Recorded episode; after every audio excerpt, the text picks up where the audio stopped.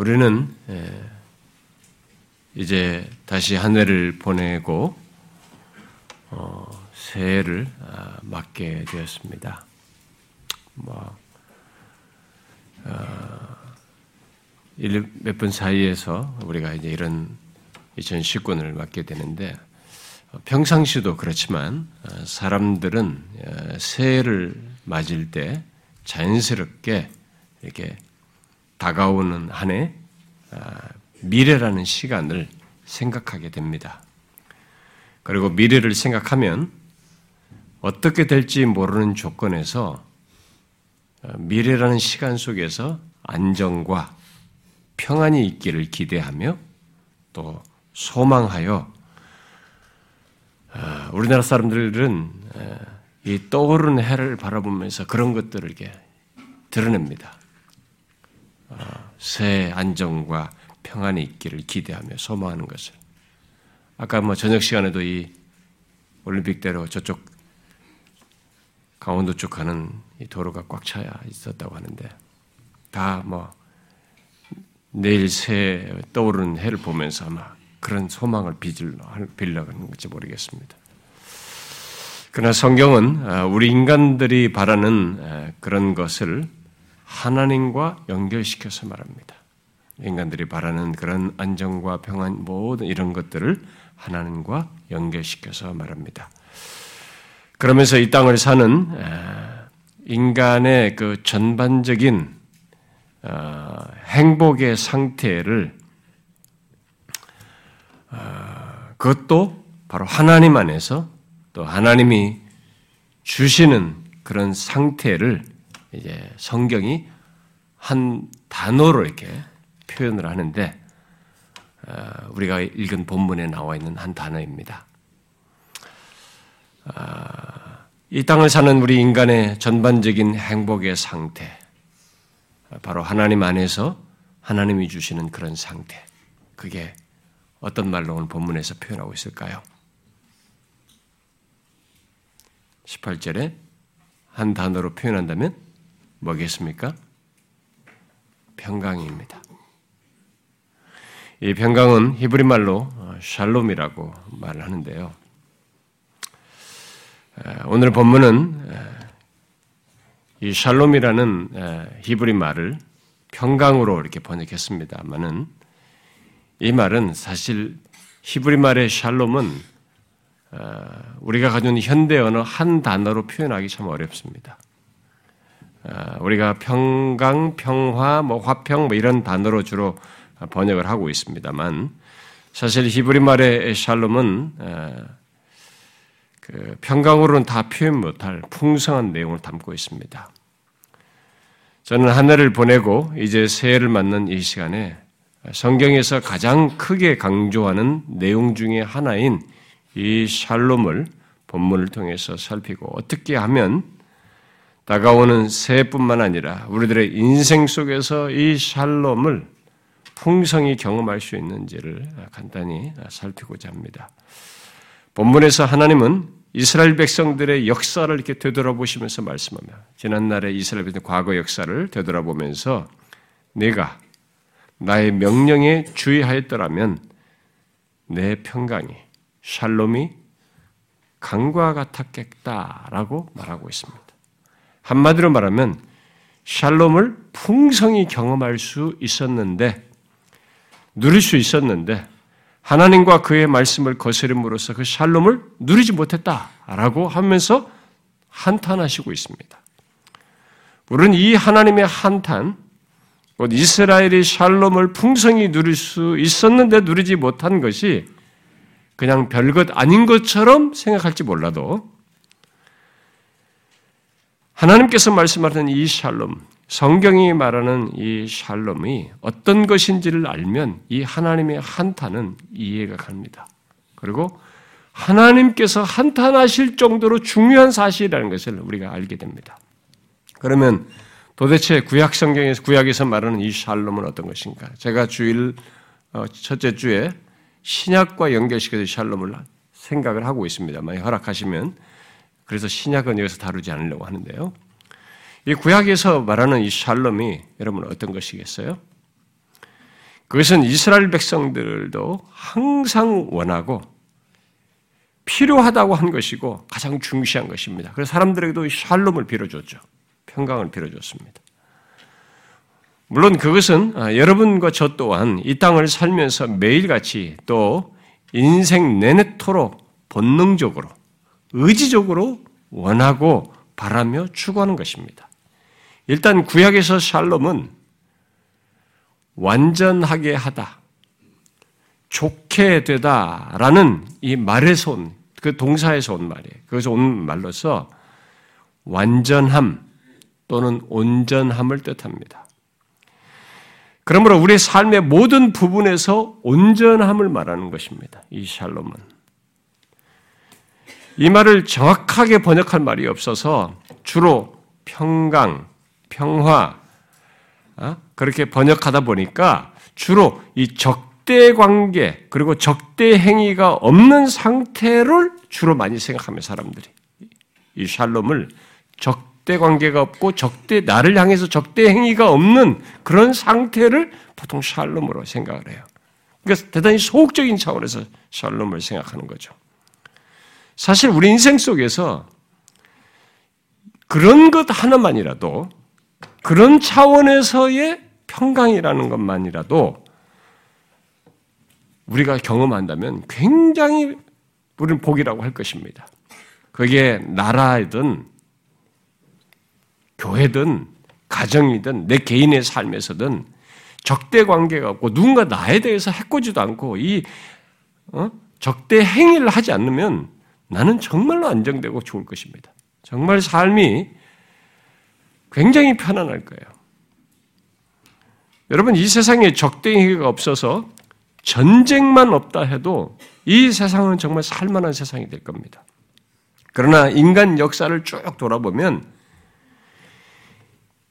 기록을 남기기 시작한 인간의 역사, 그 이전의 기록이라는 게 글이란 것을 기록으로 문서로 남기기 이전 역사는 뒤로 하고 이렇게 글로 남기게 된 그 시작부터의 역사를 어, 예, 그 듀란트라는 역사가가 그렇게 기록으로 남겨진 역사를 거의 3,500년 정도 잡으면서 그 기간 중에서 전쟁이 없었던 기간은 딱 268년이라는 거예요. 세계. 그러니까 약 3,500년 중에 3,250년이 전쟁이 있었다는 것입니다. 전쟁이 없는 역사가 시간이 없었어요. 그러니까 어느 나라에 어떤 사람이 태어나서 자기가 태어나서 죽을 죽는 사이에 전쟁을 한 번도 경험하지 않고 죽는다면 몇십 년 사이에 그 사람은 굉장히 복을 받는 것입니다. 어떤 면 이런 면에서 그 정도로 우리는 역사가, 인류 역사가 전쟁을 주변에서 보면서 살아갑니다. 이스라엘 역사도 주변국의 강대국들의 틈바구니에서 주로 하나님을 신실하게 섬기던 리더들의 다스림 속에서 뭐 예를 들어서 사무엘 선자나 다윗이나 뭐 솔로몬 통치 기간 동안에 그리고 그 밖에 몇몇 왕들 때에 얼마 동안 뭐 40년 얼마 몇 년 이렇게 평화를 경험했을 뿐 계속되는 주변국들의 적대 행위와 전쟁 속에서 시달렸습니다. 그, 그, 그런 것이 없는 세상이 그들에게는 진짜 샬롬으로 크게 와닿았어요. 평강으로. 그러나 본문에서 하나님께서 말씀하시는 샬롬은 그 정도가 아니에요. 그것도 굉장히 크지만 그 정도의 의미가 아닙니다. 성경이 본문에서 말하는 샬롬은 그런 평화뿐만 아니라 건강, 안정, 잘됨, 구원, 뭐 이런 의미까지도 다 내포합니다. 구약에서 복과 샬롬은 주로 이 땅에서의 삶을 설명하는데 주로 설명하고 있습니다만 그 내용들은 모두 이제 신약에서 말할 샬롬, 곧 궁극적이고 영원한 것을 포함한 샬롬, 그야말로 더욱 온전함을 갖게 하는 것으로 갖게 하는 것을 말을 하고 있어요. 어쨌든 구약에서 이 샬롬은 사사기 21장 같은 것에서 적대감이 끝나는 것, 또 사무엘상 16장에서 전쟁이 사라지는 것으로, 또 예레미야 33장 같은 것에서는 또 시편 73편 같은 것에서는 물질적인 형통함으로, 또 하나님뿐만 아니라 다른 대상들과의 좋은 관계를 갖는 것으로 말을 하면서 주로 이 땅에서의 삶을 많이 연관시킵니다. 여러분, 여러분이 이 땅을 살면서 특히 불안해 보이는 미래를 바라보면서 그런 미래를 향해서 가장 여러분들이 자연스럽게 본능적으로 또 의지적으로 바라고 원하는 것, 그게 뭡니까? 우리가 인간으로서 가장 본능적으로 바라는 것은 지금 여기서 샬롬으로 말하는 설명하는 구약에서 이 땅의 삶과 연관해서 말하는 이런 내용들이에요. 우리가 다 그거 원하고 바라는 것입니다. 허풍이 아니라 실제로 갈등이 없는 평화, 건강, 안정, 잘됨, 구원을 포함해서 하나님과 다른 대상들과의 좋은 관계를 가짐으로써 우리의 삶 전체가 온전하게 되는 것. 삶 전체를 온전하게 하는 것. 이것보다 더 좋은 것이 어디 있겠어요? 사람들은 모두 갈등 없는 평화를 위해서, 또 이 건강을 위해서, 또 안정을 위해서, 또 환경과 일들 속에서 잘 되는 것을 위해서 몸부림칩니다. 일찍부터 인해서 공부하고, 어려서부터 공부하면서 그것을 위해서 매진합니다. 어? 유치원 때부터. 조기 공부시키면서. 그러나 중요한 것은 성경에 이런 샬롬을 얘기하면서 누가 어떻게 이런 샬롬을 얻을 수 있는가요? 다 그냥 희망만 하는 게 아니라 성경은 역사적으로 증명을 하고 있습니다. 하나님께서 말씀하시고 역사적으로 그것을 실제로 경험했을 때와 경험하지 않았을 때를 명확히 설명하고 있기 때문에 성경에서 이런 샬롬을 말하면서 강조하는 것은 누가 어떻게 그런 샬롬을 얻을 수 있느냐라는 거예요. 오늘 본문은 내라고 말하는 너죠, 너죠. 내가라고 말하고 있습니다. 여기 내가 누구입니까? 오늘 함께 읽었던 17절이 바로 그 너에 대해서 어, 설명하고 있습니다. 너희의 구속자요 이스라엘의 거룩하신 이신 여호와께서 이르시되 나는 내게 유익하도록 가르치고 너를 마땅히 행할 길로 인도하는 내 하나님 여호와라. 누가 이 샬롬을 얻을 수 있고 경험할 수 있다는 겁니까? 외적으로는 이스라엘 백성, 바로 하나님 백성들이에요. 그런데 구체적인 묘사로 말하면 하나님께서 구속하신 자이고 그들에 대해서 구속자라고 말씀하시니까요. 또 하나님께서 가르치고 마땅히 행할 길을 인도하는 자라고 말을 하면서 이어서 네가 나의 명령에 주의하였더라면 이라고 하는 것을 볼 때 일단 하나님과 복된 관계를 가지고 있는 사람이에요. 그러니까 하나님의 구속의 은혜를 입어 하나님께서 가르치고 마땅히 행할 길로 인도하는 것을 따르는 사람입니다. 우리가 이것을 정확히 알아야 됩니다. 본능적으로 이 샬롬으로 말하는 것을 다 원한다, 바란다, 이렇게만 할 것이 아니에요. 성경이 말하는 것을 명심해야 됩니다. 그래서 하나님과의 관계 속에 있고 그와 진실한 관계에 있지 않으면 성경이 말하는 평강, 샬롬은 경험할 수 없습니다. 샬롬을 경험하는 것과 관련해서 먼저 여기 17절과 18절에서 말하고 있는 것은 샬롬은 기본적으로 하나님으로부터 얻는 것이며 사람의 성과물이 아니다. 사람들이 창출해서 만들어낼 수 있는 성질의 것이 아니다라고 못 받고 있습니다. 그래서 하나님은 레위기 26장에서 이렇게 말씀하셨죠. 내가 그 땅에 평화, 샬롬을 줄 것인즉 너희가 누울 때 너희를 두렵게 할 자가 없을 것이며 하나님이 주신다는 거예요. 또 어, 어, 예레미야 16장에서는 하나님께서 내가 이 백성에게서 나의 평강, 바로 샬롬을 빼앗으며 이렇게 말해요. 주시기도 하지만 샬롬을 빼, 뺏으신다는 거예요. 그래서 시편 기자는 시편 4편에서 샬롬을 경험하는 것을 다음과 같은 말로 표현했습니다. 내가 평안히 눕고 여기 평안이는 샬롬이에요. 베샬롬이다. 내가 평안히 눕고 자기도 하리니 나를 안전히 살게 하시는 이는 오직 여호와시니이다. 이렇게 말했어요. 또 29편에서도 여호와께서 자기 백성에게 힘을 주시며 여호와께서 자기 백성에게 평강의 복을 샬롬의 복을 주시는도다 그래. 주시리로다 아리스. 이렇게 샬롬을 주시는 분은 하나님이십니다. 그래서 하나님은 그런 것을 직접적으로 또 대행하게 했습니다. 이스라엘의 대제사장이었던 아론에게 이것을 대행하게 했어요.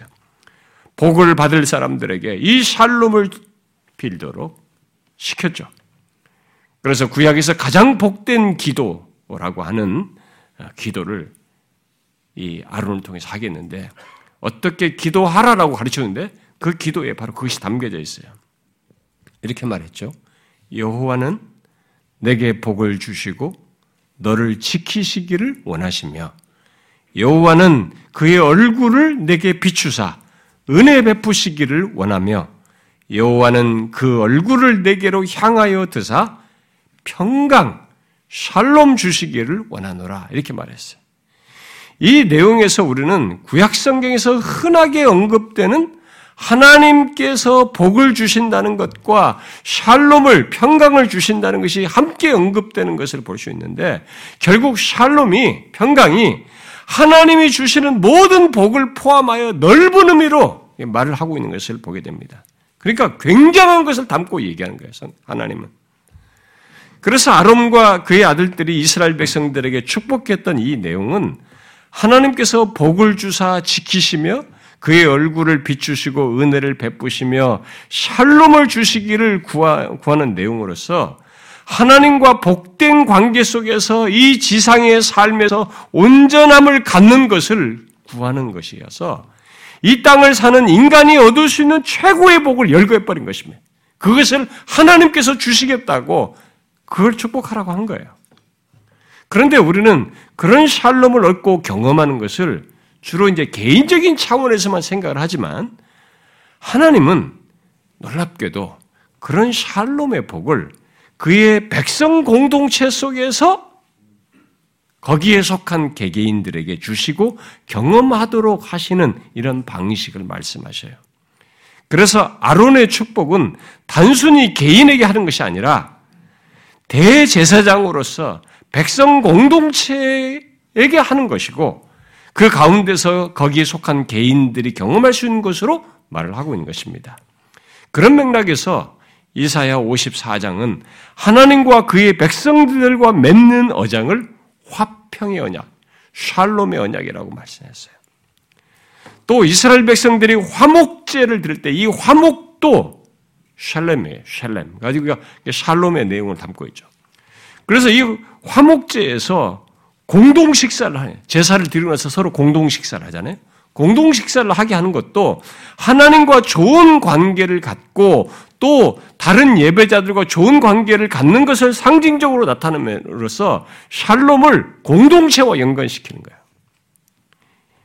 이런 사실은 샬롬은 분명 하나님과의 관계 속에서 받는 것이지만 하나님의 박, 하나님의 백성 가운데 속하여 하나님과 또 그의 백성들과 좋은 관계 속에서 살아갈 때에 갖는 경험이고 누리는 경험, 누리는 것이라고 하는 것을 말해주는 것입니다. 그러니까 하나님 백성 공동체에서의 좋은 관계 같은 것도 소홀하면서 그저 하나님과 나와 개인적인 관계에서만 샬롬을 얻겠다고 하는 사람들은 하나님을 오해하고 있는 것입니다. 하나님을 마치 무슨 신들 하나 붙잡고 해가지고 뭘 얻어내겠다는 심보로 하는 것입니다. 하나님은 이런 놀라운 복의 샬롬을 그렇게 말하지 않아요.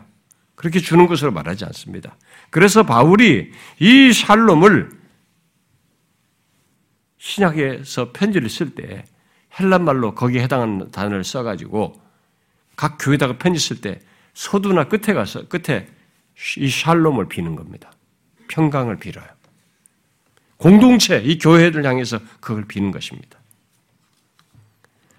여러분은 이 사실을 알고 있습니까?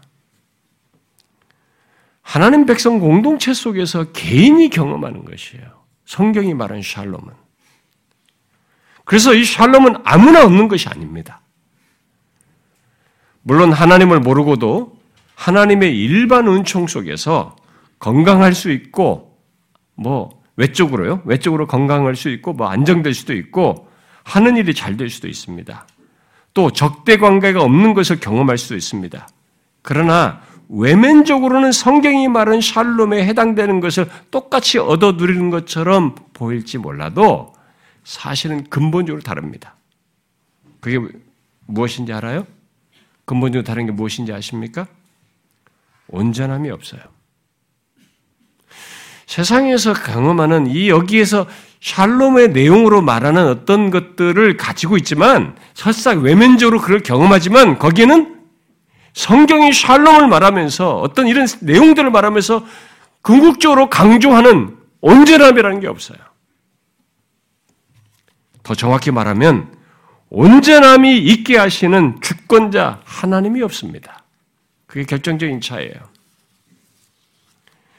그저 어떻게 될지 모르는 것을 현재 건강한 것처럼, 잘 되는 것처럼, 많이 가진 것처럼 경험할 뿐이에요. 그러나 성경이 말하는 샬롬은 그 어떤 것을 경험하든 그것이 관계 속에서의 평화든 안정되고 건강하고 무엇이 잘 되든 그런 것들을 경험하고 그것으로 끝나는 것이 아닙니다. 그 모든 것은 하나님과의 관계 속에서 온전함을 갖게 하는 것 속에 있는 것들이에요. 특히 그렇게 되도록 모든 것을 허락하시며 주장하시는 하나님, 우리 삶의 전후, 좌우, 과거, 현재, 미래를 엮어서 주장하시는 하나님이 우리가 하나님 백성들이 갖는 이 샬롬에는 계셔요. 그분에 의해서 있는 것이에요. 그야말로 그렇게 온전함이 있는 샬롬을 우리는 스스로 만들어낼 수 없는데 바로 주권자께서 우리의 삶의 전후, 좌우, 과거, 현재, 미래를 엮으셔서 갖게 하죠. 그래서 온전함을 갖게 하는 거죠. 그런 모든 내용들 속에서. 샬롬의 주권자, 성경의 다른 곳에서는 평강의 하나님이 그래서 하나님 백성들에게는 굉장히 중요한 것입니다. 우리에게 그분이 계시다는 것은 우리가 전부를 소유한 것이에요. 그래서 하나님 백성들에게 있어서의 샬롬 평강은 우연한 평강이 아닙니다. 우연한 건강이 아니에요. 우연한 안정이 아닙니다. 우연한 구원이 아니에요.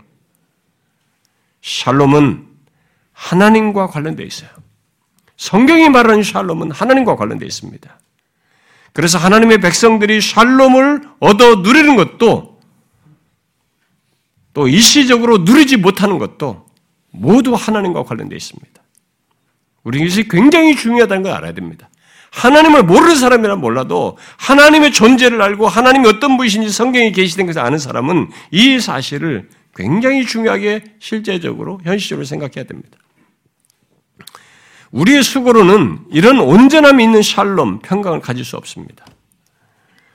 구약에서 샬롬으로 말하는 것들 중 어떤 것들, 뭐, 외적으로 경험하는 이 세상의 사람들은 뭐 그것들을 모두 자신들의 성과물로 생각하거나 자기가 잘나서 얻고 경험하는 것으로 뭐 생각합니다만 그러다가 그런 것들이 만약에 변화가 생기면 모든 것이 끝난 건 줄 알고 그 이상을 보지 못합니다. 그러나 하나님 백성들에게 말한 이 샬롬은 단순히 대적 관계가 없고 건강하고 안정되고 잘 되는 것이 전부가 아니고 그런 현상 자체가 아니고 그것들의 온전함을 하나님과의 관계 속에서 가는 것이기 때문에 성격이 달라요.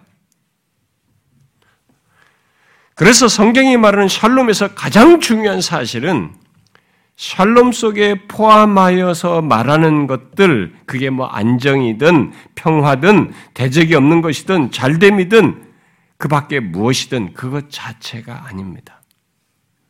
그것을 주시는 하나님이요. 그런 평강 샬롬을 누릴 수 있는 조건으로서 그 하나님과의 신실한 관계, 그 하나님과의 친밀한 관계, 이게 더 중요한 것입니다.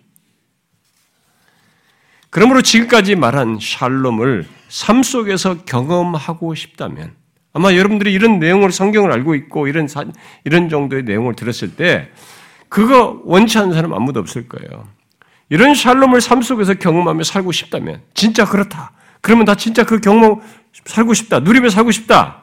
라고 한다면 당연히 그래야 되겠습니다만 한 가지 길밖에 없습니다. 성경을 통해서 보면 그것은 평강의 하나님, 곧 평강을 주시는 하나님과의 관계에 충실하는 것이에요.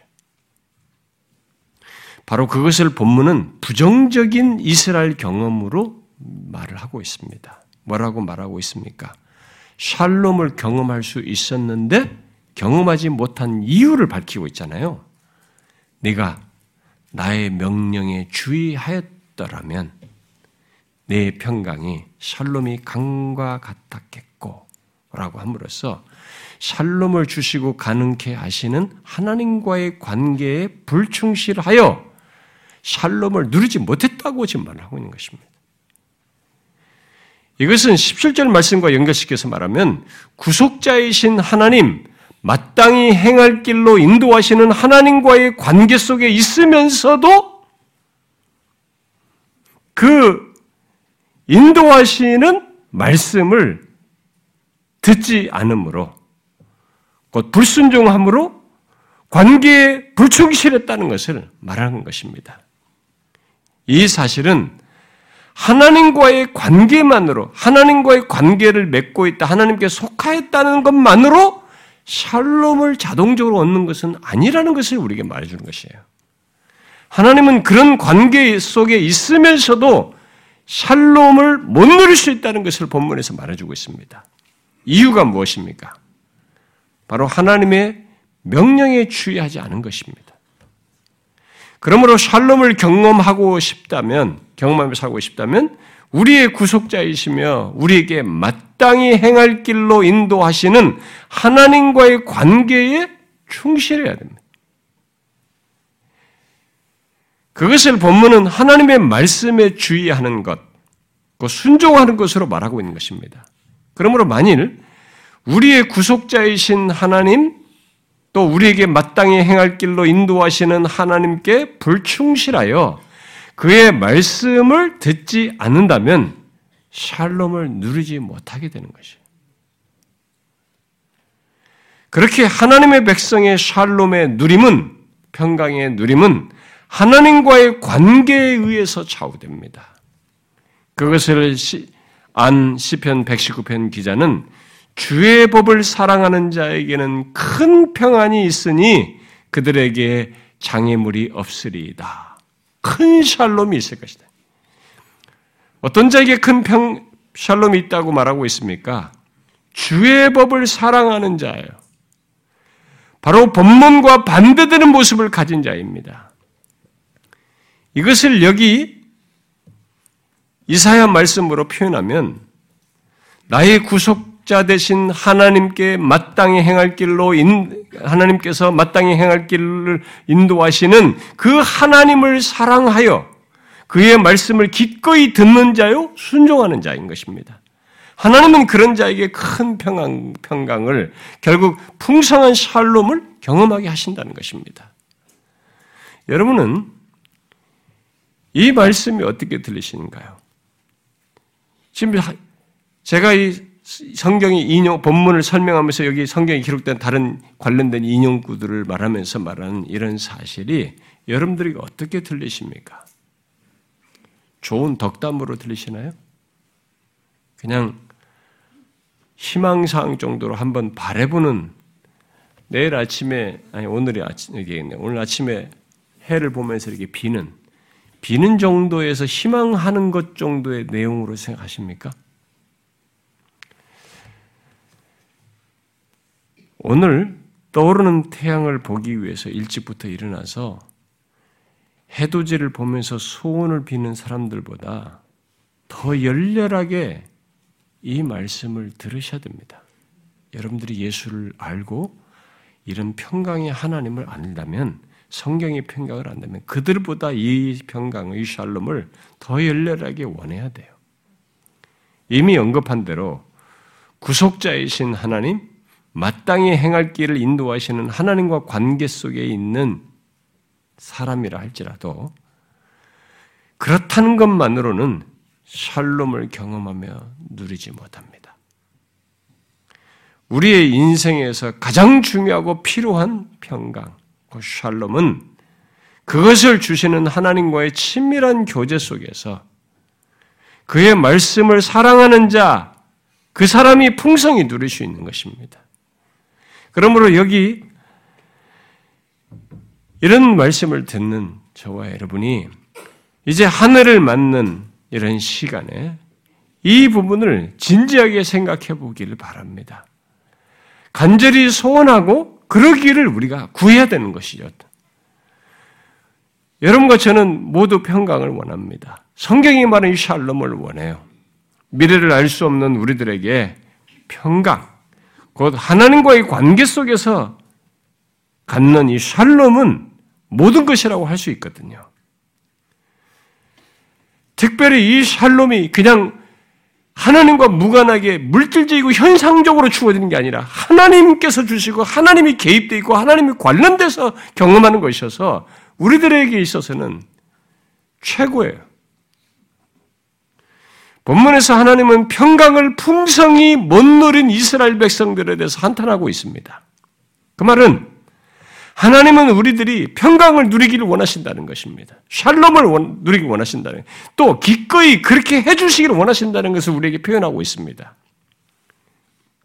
하나님은 그러신 분이셔요. 우리들이 큰 평강, 넘치는 평강을 경험하며 누리기를 진실로 원하십니다. 그게 하나님 진심이에요. 그러므로 우리는 못 누린 이스라엘 백성들과 다른 길을 가야 되는 것입니다. 본문의 이스라엘 백성들과 다른 길을 가야 됩니다. 그게 무엇입니까? 우리의 구속주 되신 하나님과의 관계에 충실한 것이에요. 하나님께서 마땅히 행할 길로 말씀하여 인도하는 것을 기꺼이 따름으로써 그분과의 관계에 충실한 것입니다. 하늘을 시작하며 또 여러분의 인생을 내다보면서 이 부분을 여러분이 이제부터 시험해 보셔도 됩니다. 저는 확신 있게 말할 수 있습니다. 어떤 사람들은 제가 이런 말을 하면 내가 내년에 어떤 거 원하는 거 이 사건 하나 마치 하나님께 도박하는 것처럼 이것이 되고 안 되고를 가지고 판단을 하는 경우가 있습니다. 아, 그런 식으로 하지 말고요. 여러분들의 전 삶의 전후, 좌우, 앞뒤, 과거, 현재, 미래를 아우러서 하나님께서 이 내 삶에 있는 모든 조건이 이런 것들을 다 주어서 온전케 하는, 온전함을 갖게 하는 이런 샬롬과 관련해서 한번 생각해 보십시오. 그 부분에 있어서 하나님과의 구속주 되신 하나님과의 관계에 충실했을 때 정말 이 말씀, 이런 하나님의 말씀한 샬롬을 경험하느냐 안 하는지를 한번 시험해 보십시오. 저는 확신 있게 말할 수 있습니다. 이미 성경이 수천 년 동안에 역사 속에서 하나님이 드러내신 것을 우리가 기록해줘 말하고 있기 때문에 반드시 그 사람은 이 샬롬을 경험할 것입니다. 평강이 어디로부터 오는지, 어떠한 때 풍성이 누르는지를 여러분들이 한번 시험해 보십시오. 확인해 보세요. 만일 이 성경을 비껴나서 여러분들이 다른 곳에서 그런 것들을 얻고자 한다면 오래지 않아서 여러분들은 기갈할 것입니다. 온전함도 있지 않아요. 성경이 말한 이 풍성한 샬롬, 온전함 있는 샬롬은 다른 곳에서는 누릴 수 없습니다. 반드시 이런 인간이 스스로 창조해낼 수 없고 조화를 이룰 수 있고 모든 것을 균형 있게 가져서 온전함을 갖게 하는 이런 일을 인간은 스스로 할 수 없어요. 미래조차도 우리는 모르는 우리들이에요. 현재 누리는 것들이 미래에 어떻게 엮여서 온전함을 갖게 하는 것인지 우리는 알지도 못합니다. 이런 모든 영역은 평강의 하나님, 평강을 주시고 또 거두시기도 하시는 하나님과의 관계 속에서만 가능합니다. 단순 관계가 아니라 하나님과의 충실한 관계예요. 하나님의 법을 사랑하는 교제 속에서 갖는 것입니다. 여러분, 이런 평강을 구하십시오. 희망상이 아니라 진짜로 그래 보십시오. 여러분들이 새해를 맞으면서 내가 나의 삶에서 어떤 상황, 어떤 상황, 어떤 그 배경들 속에서 뭔가를 판단하고 결정하면서 나가야 될 모든 상황에서 나에게 그 어떤 것보다도 비교할 수 없는 최고의 가치인 하나님 안에서 갖는 이 샬롬을 경험하고 누리기 위해서 내가 하나님과의 관계에 충실한 길을 가겠다.